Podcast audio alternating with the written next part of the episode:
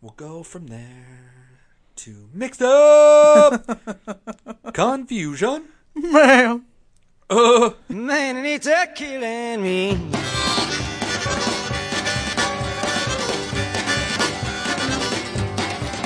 There's just too many people, and they're all too hard to please.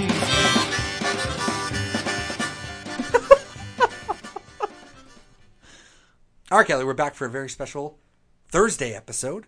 We sort of promised we weren't going to do this, but here we are. Well, I think that its circumstances require some of these ones, and we were going to talk about it anyway, so why not just save it and talk about it on this little handy-dandy podcast that we have. I recommend you guys go out and get a podcast for yourself if you're looking to talk about stuff. Why waste your breath when you can't be recording it for posterity? Yeah, everything should be recorded. Why do it? Make sure you take pictures of all your lunches. All of them. Every single one. Kelly, we're here today, of course, to talk about the Cranberries. Dolores O'Riordan. Yeah. Passed away. She was 46. Do we know what happened? Well, we're recording this on the Thursday after she passed away. She passed away on Monday, the 15th. And there may be more details at this point, but currently we just know she was, I think, found out in her hotel room. Either on shortly before she was due to go to the studio in London, and we don't know anything else. It's shocking. It's not something that I was prepared for. Like, that's a stupid thing to say when anyone dies, but I don't know. She's younger, and she was on the mend as far as everybody knew. Any interaction she had on social media was positive, and there's really no indication that something like this should happen. So it's a huge bummer to me personally and to lots of people in the world, because they've had a huge influence on so many people, creative and general, So quickly about the Cranberries. Yeah. Let's just talk about them. They've been around since 89 is when Dolores joined the band. So it was originally Mike and Noel Hogan, Fergal Lawler, and Niall Quinn. They were a band in Limerick, Ireland, called the Cranberry Saw Us, which is a dumb name for a band. But Niall Quinn, who was doing the vocals, left the band in 89. And they put out a flyer saying that they needed a vocalist and preferred a female vocalist. And Dolores got a rough cut of what would turn into the song Linger and wrote words to it. They just had the music for it. And they were like, holy shit. She said, I knew no matter what I came into that audition with, the second I opened my mouth, that I was going to be in. That's awesome. And holy shit, that's a song that will last time. I mean, Linger and Dreams, off their very first album, are... I mean, Zombie, obviously, off their... I did not know that Dreams was theirs. I'll be honest, Linger, I just knew... When you say Linger, I can't think of another song that's called Linger. She came in with that, wrote the lyrics to it, and she was in. And that's kind of the story tells itself after that. They just became immensely popular. Obviously, Zombie off their next album. And this was so early. They were kids. She was 19 or 20 when she joined the band, which is insane. And their very first album in 93 was wildly popular because of Dreams and Linger. And it's just come out with another album right after that. Zombie, probably, I would say Zombie is their biggest song, at least in the States. It might be different in Europe. In the UK, but I think they both sort of touch on something very different for both of them, and it's kind of crazy that you can have both sort of audiences one year after the other, and being so new. And I think that led to a lot of Dolores's problems personally. She's struggled with depression. She was anorexic for a while. She's has bipolar. She was a binge drinker and just had a lot of personal demons. She came out in an interview in 2013. Admitting that she'd been sexually assaulted as a young child from ages 8 to 12, I think, by someone who was close to her family. And, that can't not fuck you up. And the fact that she never dealt with that publicly, there's a couple of songs, and I'll talk about them later, where I think, and this is before she had mentioned it publicly, that I think it's really evident on. Yeah. And it messed her up. She was married to a guy named Don Burton, who was the manager for the band Duran Duran, who they actually went on tour with very early on in their career, and that's how she met him. And they broke up around 2012, between 2012 and 2014, which is Roses, their final album. like, proper album. Right. And I think a lot of the songs on there are her really crying out for, like, I don't want this to end. And in 2014, she had an incident where she was arrested on a plane because she assaulted a stewardess, I believe, saying, I'm the queen of Limerick, I'm an icon. Yeah. And just kind of lost it. But she wasn't on drugs. It was just she, like, broke. She was doing a lot of shit. Yeah. She had three kids, and she was really open about, you know, I get sad a lot. She, like, I'm fucking depressed, and I have a hard time being famous. I have a hard time being around people because she's an introvert. She seemed like to be friendly with people, but also just, like, I want to be alone and be with my family and enjoy the small things in life. I like being outside. I like, you know, and she was religious, and she just, I don't know, she liked her life, her small life that she had, and it kind of blew up. Yeah. I can't imagine being this kid from Limerick, Ireland, is just like, fuck, my whole life is exploded. Sounds like a kid who came from Hibbing, Minnesota. I mean, it's I'm serious. Like, right? Yeah. How do you deal with it? Like, I think that the person that Bob Dylan is was very much a reflection of what happened in that moment, and same with her. Like, her life as she knew it was always and forever going to be gone, and it was always going to lead right there to where we're at, and that sucks. Yeah. And that always sucks when people get to be, you know, 77 and 84. But at least it's then, like, you know. I know. You know it's winding down. And for a lot of artists, you know, Bowie happened to him and Leonard Cohen and what's his name? Highway. I'm around Stone Cowboy. Oh, Glen Campbell. Yeah, they had this sense, like, this is it. This is my last thing. I get this goodbye. And for... Tom Petty did not. Yeah. And for Dolores, it's the same thing. They just came out with something else in 2017, which was a reworking of all their songs with an Irish orchestra behind them. And it was really beautiful. And they did a European tour just at the beginning of 2017. They were scheduled to do a North American tour. And they canceled it because she was having back issues. Okay. And but they were going to come back. We were going to do it. And, like, they were going to the studio. That's, you know, where why she was in London. And now nothing. Now it's over. And it's just like, such a bummer. Anyway, I definitely want to talk about my experience with the Cranberries, but I want to talk about their music too. Quickly, just touching on the abuse that she struggled with and what I saw in the lyrics, because she hasn't, with the exception of Fee Fi Fo, which was absolutely about child abuse, and she said as much. And this was before she admitted that something had happened to her personally. But the lyrics of the song are very obvious, and even if she hadn't said as much, she smells his body and it makes her sick. He's got so much to answer for. How could you ruin a child's mind? Like, very obviously, that's what the lyrics are. The song that I think was also about abuse, before she ever mentioned it, I'm sure I can't help but feel like she absolutely wrote this song about her personal experience, is Empty, off of No Need to Argue, so their second album. Say a prayer for me. Help me to feel the strength I did. My identity, has it been taken? Is my heart breaking? Only all my plans fell through my hands. They fell through my hands. Only all my dreams. It suddenly seems empty. Something's left my mind. My life, and I don't know where it went to. Somebody caused me strife, and it's not what I was seeking. Didn't you see me? Didn't you hear me? Didn't you see me standing there?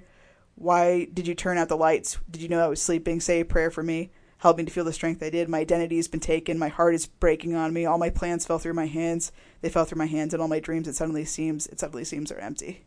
Like, holy shit. And that was, you know, off their second album. So It's a constant theme in her life of darkness and sadness, and just, like, it's interesting that she wrote so many love songs, because a lot of their canon, their whole thing is love songs. Yeah. The last one I actually thought was about child abuse, but it was about the murder of James Bulger in 1993 or 1992, I believe.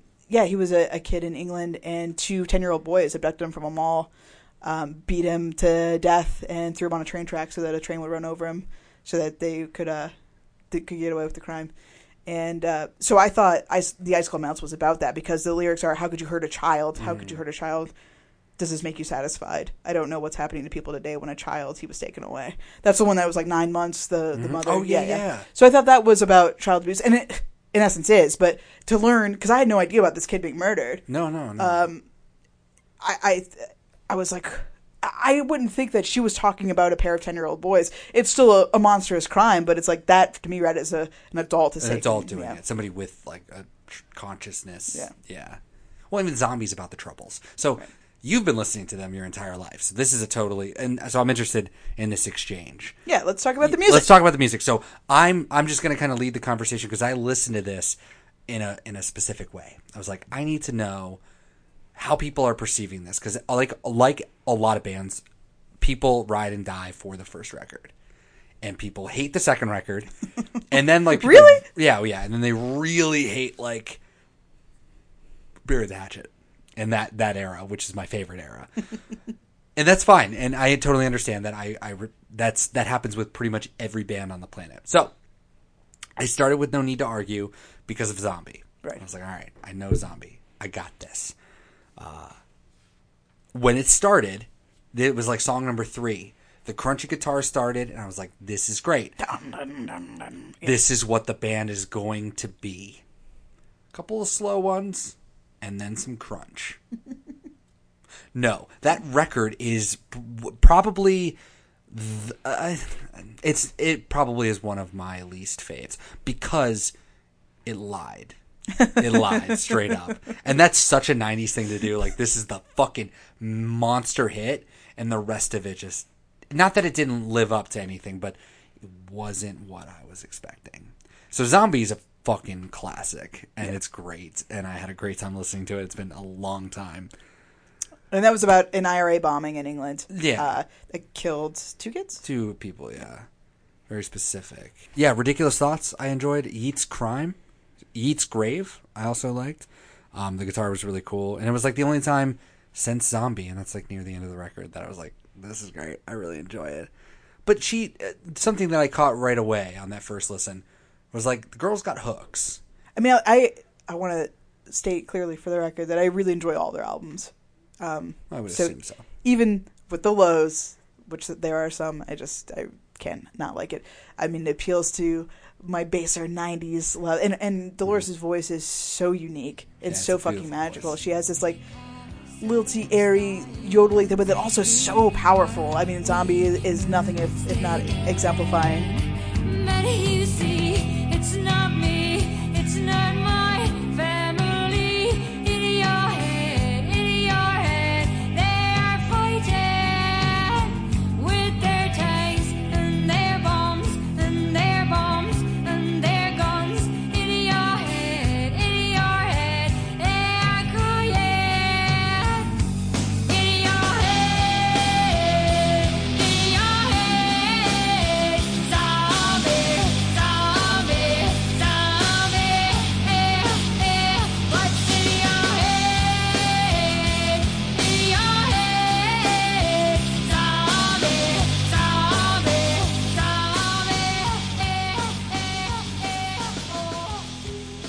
Yeah, for me, Ridiculous Thoughts was a big one. Can't Be With You, and I really did like Empty, and that's also because of her voice. That when Empty, like how she just fucking nice. Beautiful. She's but that's the thing about the hooks, like those like lines that sort of stick with you, and that's a contrast to Bob Dylan too, where he doesn't often allow those things to hit, because I don't think he can. He's not that kind of a songwriter, but these are great because they do the things that pop music does, which is they give you the hook, and it really sinks in, and her voice is so great. Like even little things like in Ridiculous Thoughts, like you're going to have to hold on. Mm-hmm. Like yeah, she has this really there, cool techniques, and the way that she extends vowels, or like it's just incredible. Bury the Hatchet. I went to the next one. I chose Bury the Hatchet because it's the worst album cover I've ever seen in my life. It was designed by Storm Thorgerson, who you will know better as the person who designed Dark Side of the Moon by Pink Floyd, which is one of the most iconic albums ever. He also did the Audioslave album with the big like flame. in the desert or whatever, and there's like a person standing there. He did that. He also did a lot of records for Led Zeppelin, Genesis, Mars Volta, who I love. Roy Harper, Life Mask is one of like the most haunting, not only records, Roy Harper, man, we'll have to do a mix-up confusion on him. Kind of forgot he existed. He's amazing. He also did a lot of for Wings as well. If you don't know, this is like there's an eyeball in a desert looking after a person squatting like they're taking a dump on the desert floor. You thought it was a tent flying away from whatever was happening in that tent with that guy. That's a compromising position if there ever was one. And Pitchfork, who did a list of the worst record covers, stated, quote, Storm Thorgerson's artwork fluctuates between the iconic and the insane. This one falls into the latter category. Fair enough. So it was terrible. Anyways, Bury the Hatchet, my favorite record of all of theirs. Animal Instinct. You like this song? Crushes it. It's so silly. I love it. So do I. Yeah. You can love silly. It is silly. But it's also like a lot of this record is written for a kid. You know, she had just had her kid. I think it is her first kid because there's a lot of stuff on there. Promises, she like wiles out, which is great. Oh, yeah. Just My Imagination is really sweet and playful. Yeah, which that sweet and playfulness didn't happen on No Need to Argue. Again, I'm not going linearly because this is the order I listened to it.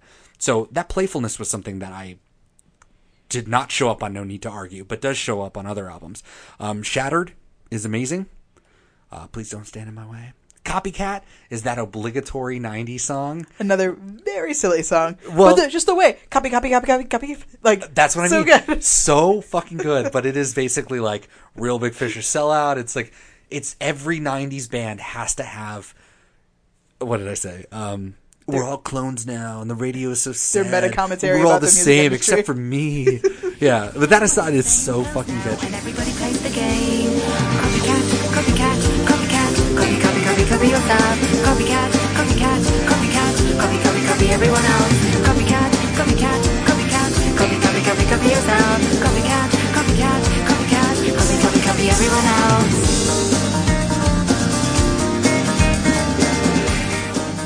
Yeah, my favorite review of this was online. It said, quote, "You will quite often find me sitting with a cup of Earl Grey tea, chatting with my dad while the sound of the Cranberries fills the room." I was like, that's quaint, and I like it. That sounds so British. And this record is hard without being like Zombie is hard. That's obviously trying to be like a grunge song. This is like good, just proper, like mainstream rock. Like I don't know. I really liked it. Yeah, my Promises is one of the big ones off here, obviously. And great. It's so good. And she's wild out. So is Just My Imagination. The other thing, I'll try to stop harping about her voice, but it's just so fucking amazing. It's so strong. She sang with Pavarotti. Like she held her own against him. I'll play all the things. So don't be Ave weird. Maria, amazing. But she also has a heavy Irish accent, mm-hmm. and it comes through in her music, which is not usual when people sing. I mean, Bono, you can't really clock him as Irish. And a litany of British bands, you can't ever clock them with their accents. It just is the way it is. We go to a whole linguistic thing. Well, it's like deeper than others. And I mean, hers is like, must be real. Because it's there the whole time. It comes through the whole time. Yeah, and it's so beautiful. And that Celtic everything just comes through. So much of their music. Fantastic. And it's unique. It's just unique. And you know it's her. Absolutely. Yeah, boom. Which is the signature of a... amazing, an artist like that made an impact. That's true, because it's there. Absolutely. I never listened to the extended versions of these albums, which Spotify has all of, like the complete sessions of. And there's a track at the end called "Such a Shame," which was really funny because she's like, "I think you're awful. I think you're horrible. A waste of space." It's very like "Fuck You" by Lily Allen. Yeah. Fuck you, you know, like it's just really funny. Yeah. I've never heard that from them. Just like blatantly. Yeah. You're an asshole. You're an asshole. So that's really funny. That's great. Yeah. Yeah, I think that one's a hard one to beat. At that point, I was riding high on my Cranberries love. I was like, this But what do you think about Desperate Andy? Rocks. No, there was not a bad song. The only thing going against Bury the Hatchet is that I can't, beyond like Animal Instinct, which starts it, and like Promises, it does sort of blend together. I do remember Desperate Andy because I was like, what is this song title? And I do remember it being good, but I don't know anything about it. Yeah, I can't remember the song. Like the beginning, she's talking about like he loves the ball and chain, he loves being around his girlfriend. Yeah, yeah. And so And then he's like, now you can do, you're free to do whatever you want. You're free. Like, I thought it was about, like, a guy breaking up with his girlfriend and being like, oh, I remember being single. And apparently Dolores wrote this song about sometimes you see a big, scary guy, and turns out he's a softie on the inside. I was like, oh, I really read this completely differently. Oh. Yeah. That was fun. Desperate Andy. No, I don't remember that. That's fine. But I did know I liked it. Because you like this album. Well, and there were none that were just, like, out of the way galling, which there are a few. Then I went to your favorite album. To the Faithful Departed. That's 1996. Right. Yes, sir. It got me right away with that dulcet guitar tone. It's so 90s. It's so what I expect. But it already feels different than No Need to Argue, which is dope. Salvation. Oh, yeah. We'll get to all of these. But Salvation was great. Free to Decide lulled me into, like, a false sense of, you know, like, all right, everything's fine, everything's going. And then it's like, we're at war with Russia. And I was like, what? When did this happen? And that's kind of when I was like, oh, 96, Cold War. Like, what was it like to, like, I don't know, talk about this stuff? Very strange. And then that, like, that with War Child was. So anyways, I don't know what to think about those things. Forever Yellow Skies was really punchy after the lull. We'll talk about A Shot John Lennon. The gunshot scared me. And then the album disappeared. And the thing I started realizing at this point, the albums are too fucking long. They're too fucking long. And for fans of it, like, I can't get enough. That's not a critique. But for me, John Lennon went away. He was shot down. And I didn't come back until she was screaming about Sarajevo. It's just, I cannot tell you what happened between then. And then Bosnia was basically that summing up of the Cold War. Like, we're free to choose. You've also been to Sarajevo, yeah. And this is, again, 20 years after this album, and, yeah, like, things are drastically different. That's true. And that, you know, you gotta listen to it in that context too. So the thing I will admit about my love for the Cranberries is that I wasn't always listening to the lyrical content, as you are wont to do sometimes when you're listening to music, it just happens. I was always so focused on her voice that the whole Sarajevo thing, not to mention I'm a fucking idiot and don't know anything about history or geography, so she could have been saying literally anything. I don't even know that I knew she was saying Sarajevo. In fact, I probably had no idea she was saying the words Sarajevo or Bosnia. I was just listening to her sing it, and it was beautiful. And I think a Zombie, in the way that when she says, Zombie, and then, ooh, that, like, noise is such the – that's a quick clip of her range and amazing expression. Wake Up and Smell the Coffee. And yes, it's great too. But I think that's why I love the track so much, Bosnia so much, is because she does that same Sarajevo, and then Bosnia. Like, we do one for the other, like the extreme. It's just so powerful. Anyway. She found two words that she could rock on. And it didn't matter which – that's what I'm saying. Like, it's just sing me fucking anything. Just – and sing that is not going to fly for me in 2018. Sorry. Fair enough. Yes. Yeah, this was my favorite album. I think it's because this is how I came upon them. This was the first album I listened to. Everyone's heard Zombie. Everyone's heard Linger. Everyone's heard Dreams. I've heard none of these songs, I think, in my entire life. But, yeah, To the Faithful Departed, it was... I didn't also look at any of the critical receptions. I know you're a reviews guy, and, like, I never look at that stuff. I like. Well, I think that's totally valid. I mean, and it's not that But you're right. I do like those, especially with bands I don't know. I don't know anything about the Cranberries. I think it's a good idea. And you are great, and you're trustworthy, but you are tainted, as I'm tainted with Bob Dylan. Yeah, I'm not going to be the most reliable source. Does that make sense? Yeah. So it's fun to go back and see what people say. I like that, and I think it's a good idea, especially to not only get a more objective perspective, but just to, I don't know, to see what other people think is just nice. Because, yes, everyone's tainted. Yeah. You have no objectivity. Well, I think it makes the songs better. I think it makes it all better when you can, like, out of, like, right now, you feel, like, this deep. I mean, I'll feel this way with Bob Dylan, too. It's like when people start talking about Bob Dylan, I'm going to be like, fuck you. You don't know anything about him. Fuck off. Stop it with your stupid, like, three songs that you always talk about. Stop it with Linger, Dreams, and fucking Zombie. Yeah. There was so much more than that, you know? So I understand all of that. But I found them even more charming and better, the fact that I delved in to all the critical stuff that happened.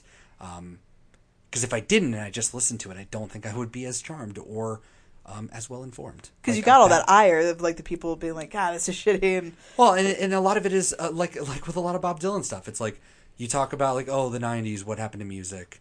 you know, oh, I shot John Lennon. Like, people from the 60s are like, I don't really understand indie rock in this era. Like, I shot John Lennon. It's basically just that era killing their, you know, people who made amazing, great music. And they just wanted, you know, they just embody John Lennon, you know, to basically try to feel what it was like to hear music back in the day. Oh, my God. Like, oh, God, this is like straight hot garbage. I'm like, thank God I was not alive. I mean, I was alive, but thank God I was not of like, a critical mindset in the 1990s. Oh, my God. No, I wish I could go back.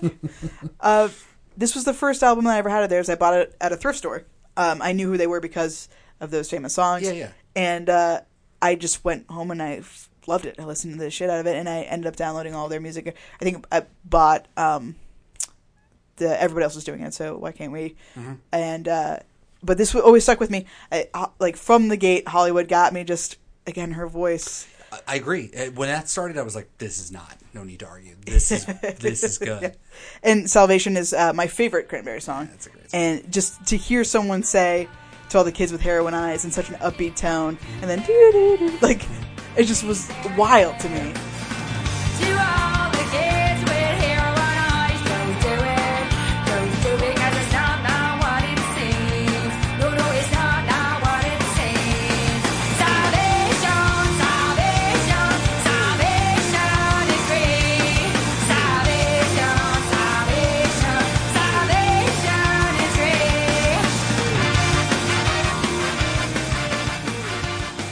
And it was funny that people thought that was an anti-drug song because, sure, on the face of it, literally someone's telling you, don't do drugs.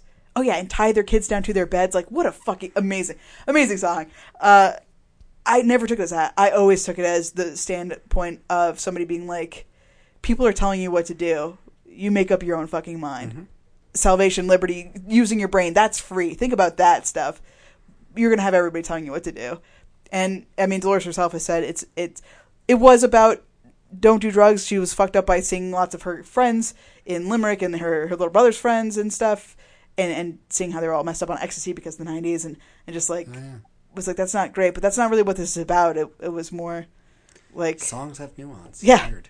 Just think for yourself kind of thing. Yeah. So Salvation's definitely my favorite song for sure. And then even When You're Gone, which is a very like slow trotting song, but I have such great memories of me like scream singing the song with my friend Jorgie in Colorado, just the most dramatic we could, like literally throwing ourselves around the car, just I miss you as big as you could, you know, just like so good. That's amazing. And I just I love every song here. I Just Shot John Lennon. It's so funny that people are so cynical and shitty. John Lennon was her idol.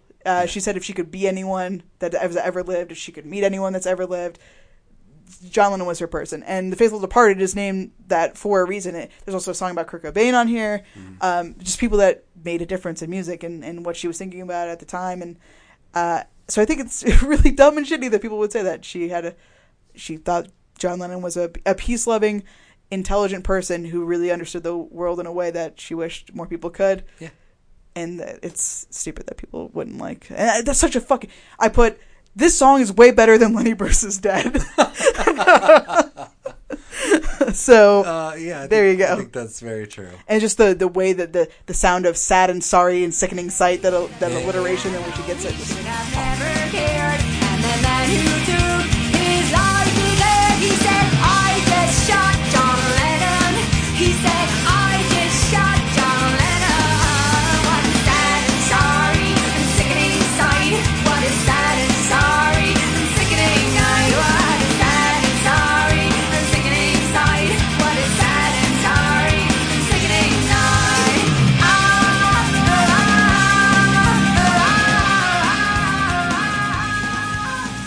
Anyways, at this point, I was like, okay, people be pissed at this album. So I was like, all right, I have to go back and listen to the first one. So I got to start back at the beginning, and then we'll work our way out. Yeah, all the way back to 93. 93. Everybody else is doing it. Why can't we? Kind of an awesome album title. I love it. It's very 90s. Great. Dreams and Linger, monster songs. What shocked me, I'll be honest, album not for me. It was a lot of No Need to Argue slowness. Just not my vibe, but not that they weren't bad songs. What really stood out to me, mainly because Dreams and Linger are such monsters, is that my mom Like, when I was a kid listening to this, it's weird to think about. I just turned 30. My mom would be in her mid-30s listening to this when it first came out. This would be her music. Oh, yeah. And it's so weird to think of ourselves as, like, 90s kids or whatever. And, like, this is, like, our, you know, it's sort of our music because we, like... It was the background of our lives, kind of. It was the background. Oh, we get in Mix 107, Mix 107.3. 80s, 90s, and today.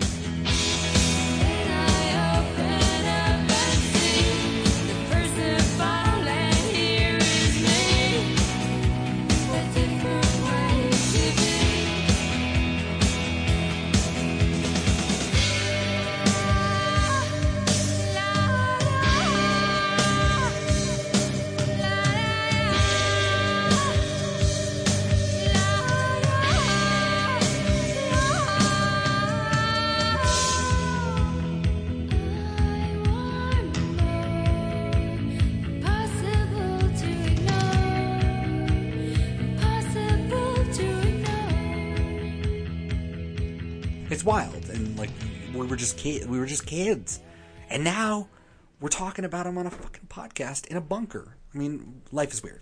Yeah. So this album is obviously very deeply 90s. It gives me strong Tori Amos, Annie DeFranco, like, give it to me. I'm all about that. My favorite song on this album is actually How. And it just like dun-dun-dun-dun-dun-dun-dun, like that. It just really comes in with a presence, and it absolutely exemplifies everything 90s. But I mean, like, I'm pretty sure the song is in Empire Records. It is like, think of Empire Records, the movie. Yeah. This is the song that, like, this could just be the music video for this song, and it's so good. And yeah, that's my favorite. You're a huge fan of it too. Yeah. Oh yeah. I mean, I like this album a lot, but like that song How is definitely the one. So, and there's. Again, with these little extended releases, which I listened to for the first time this week. Complete sessions, yeah. That was cool. Yeah, Liar from that was actually really good too, which I never heard before. So. Nice. It's like getting a whole nother album from the 90s. Oh, man, how? I just want to fucking go listen to that and watch 90s movies and live my best life. That's you. It is. That's you. I then jumped from 93... back into present time, if you will. 2001. To an album that I didn't have high hopes for because, although I should have, because Bury the Hatchet is still the best. Turns out this cover art is weird because Spotify has it as like a bunch of like digital balls going into these weird holes and stuff. Yeah. But apparently there actually was a real, like, she's in a bed and there's the desert and like the balls are bouncing around and stuff like that. And it's done by the same artist, Storm Thorgerson. We thought it was confusing because, like, this is a terrible artwork and these digital balls are terrible and it looks like there's like a Sam Goody logo, like, or like a sticker on it. Yeah. Like, can we get that? Oh, it's their logo. Oh, this is terrible. Yeah. And it turns out that it's not that terrible. The actual artwork was cool. I don't know what this is. Probably some like 10-year anniversary bullshit. But this is where the Storm Thurmond stuff gets really strange, where he's like, quote, the idea of red balls came from granules of coffee percolating in the atmosphere, settling in your nose and waking you up. These became red, cranberries, and then enlarged to gym balls to satisfy our rampant egos. Okay. I just thought after Bury Your Hatchet, they're going to go back. They're going to try to like milk this 90s shit. Nope. They fucking rocked it. This is another rock record. It was so good. Never Grow Old. They were mentioning Bob Dylan's Forever Young, which is dope. Oh, yeah. Time is Ticking Out. Yeah. That was a moment that was rough because it was like, what about Chernobyl? What about the ozone? Yeah. I was like, all right, we're doing it again. No. This is the Day is really awesome bass. Wake Up and Smell the Coffee is the song that I was like, all right, she died. What song do we put on our RIP 2018 playlist, which you can already start getting now, but we'll tell you about it more at the end of the year, so you can listen to all this stuff. We're just building it as we go this time. And you said Wake Up and Smell the Coffee. Like, fuck Linger, fuck all Zombie. Like, no, let's not do those. And even Salvation, which is my favorite song. Yeah. I was like, Wake Up and Smell the Coffee. Wake Up and Smell the Coffee. And I was like, that's bold. Especially after I got 4 albums in. I was like, what is it about this song? I'm into it. And it turns out that it is not only the most appropriate one, but it might be one of their best songs that they've ever written, because it does that balancing act between Linger, Dreams, and Zombie perfectly. And she is also like, it seems very self-referential about herself. She's like talking about, I'm like 26-year-old kid, I'm like doing stuff and talking about her own life. It felt like it was her own life. Now it could be some weird newspaper story about some other person's life that I don't know about yet, but it sounded like it was from her, and I was like, that makes it even more sad. Wake up, wake up, wake up, wake up. Shattered, shattered, shattered, shattered. It's time. Smell the coffee, yeah, yeah. Wake up, wake up, wake up, wake up. Shattered, shattered, shattered, shattered. This time. Smell the coffee, yeah, yeah. She's only got one reason to live. This is your life.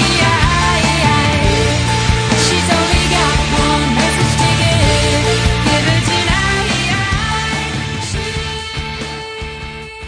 The vocal performance is very like she exactly just has what's such a reference. Control over her voice to hit all those notes in that. She does not use those tricks in every song. I really thought that Zombie was more of a representation of what the band was, and it turns out that is wildly inaccurate. But when she uses the Linger, Dreams, and the Zombie tricks together, I can't immediately think of any other one. It The other moment in the kills song where whole. she's like, she's so, and then so, that so, the little, like, amazing. Yeah. I wanted crunchy, and I wanted that zombie feel with the lilting zombie. She's got it all. She's got it all. And Amazing. This song is wonderful and does everything. So I will tell you what the song is about, and then we will talk about at the end of this what the song means to me. Okay. So this song is actually about, Dolores said it was about, Wake Up and Smell the Coffee is kind of like, I guess it's a turn of phrase. I wasn't really familiar with it, but it's a thing, I guess, right? Yeah. Well, it's like Wake Up and Smell, or it's like Smell the Roses. Well, that's different. That's the opposite. Not the opposite, but kind of. Coffee. Yeah. See, like, stop and smell the roses, like, enjoy the things around you. Wake Up and Smell the Coffee is like, get woke. Like, shit is going on around you. That's why I had 24 was insecure. Do whatever it takes. But it's still about her. Make like, okay, so there's. Well, yeah, but, okay. But it's not though. Okay, so, okay. But like, that's this is two different songs. So that part of the song is you should be present. Like that's why we have songs talking about Chernobyl, what about the ozone layer? Like she said in this, she's like, I've had my second kid.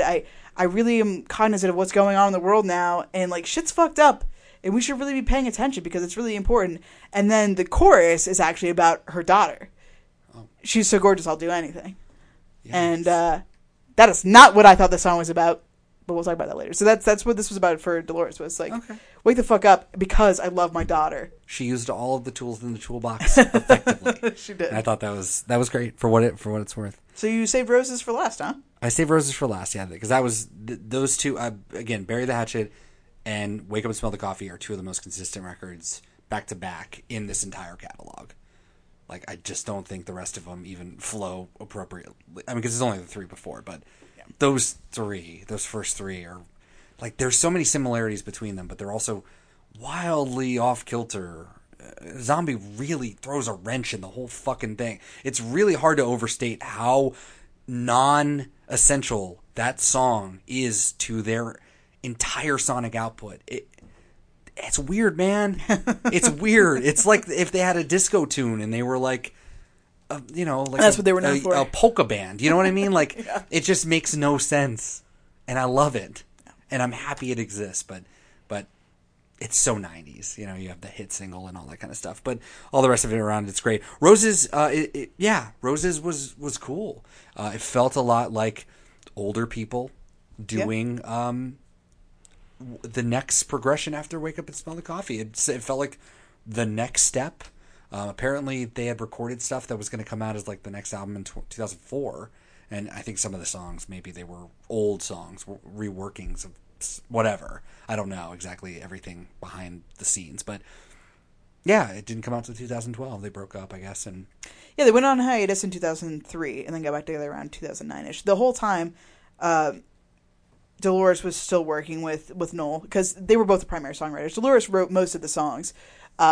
But Noel also did some of the lyrics as well.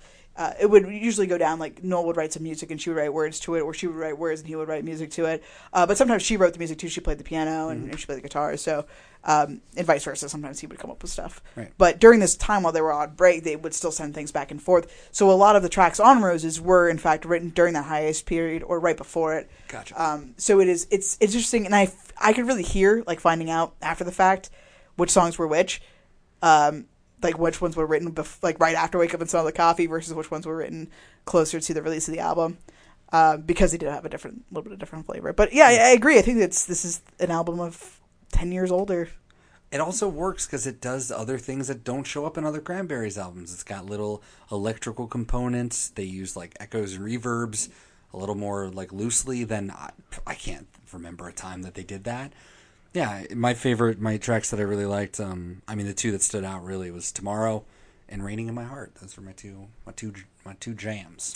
I'd actually never listened to this album before this week because I didn't realize they had come out with an album, because I fell off after Wake Up and Smell the Coffee. And it had been a long time. I didn't know if they were going to get back together. Mm. And it was really cool to listen to. I think Conduct Yourself is the way that the album starts is a really good opener. And Astral Projection was one of my favorite. That was cool. That was really good. Yeah, and Roses was a cool way to close it out. It's a bummer. It's a really pretty song. Mm-hmm. But her dad passed away in 2011, and that was a couple of tracks on there about that. And that was one he died while she was holding his hand, and Roses is about that. Like life's the line, mm-hmm. "Life's no garden of roses. It's more like a thistle in time," is pretty telling of that experience. Pretty. It is. She's a good songwriter. Yeah, it felt like another cohesive whole. That's again.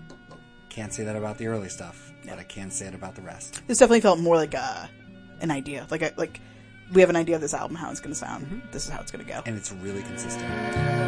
Life is a garden of roses. Roses just to wither and die. Know that you've killed me with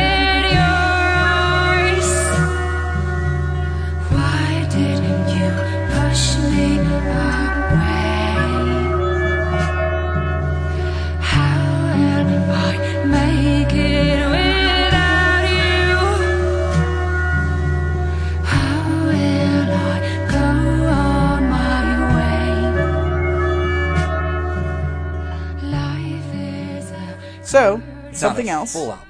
Something else, right? That's what it is. 3 new songs, right? Yeah, 3 new songs, The Glory, Rupture, and Why. Yeah. All were solid. I mean, The Glory is like melancholy in the best way. Mm-hmm. Rupture is fucking sad. You put a hole in my heart.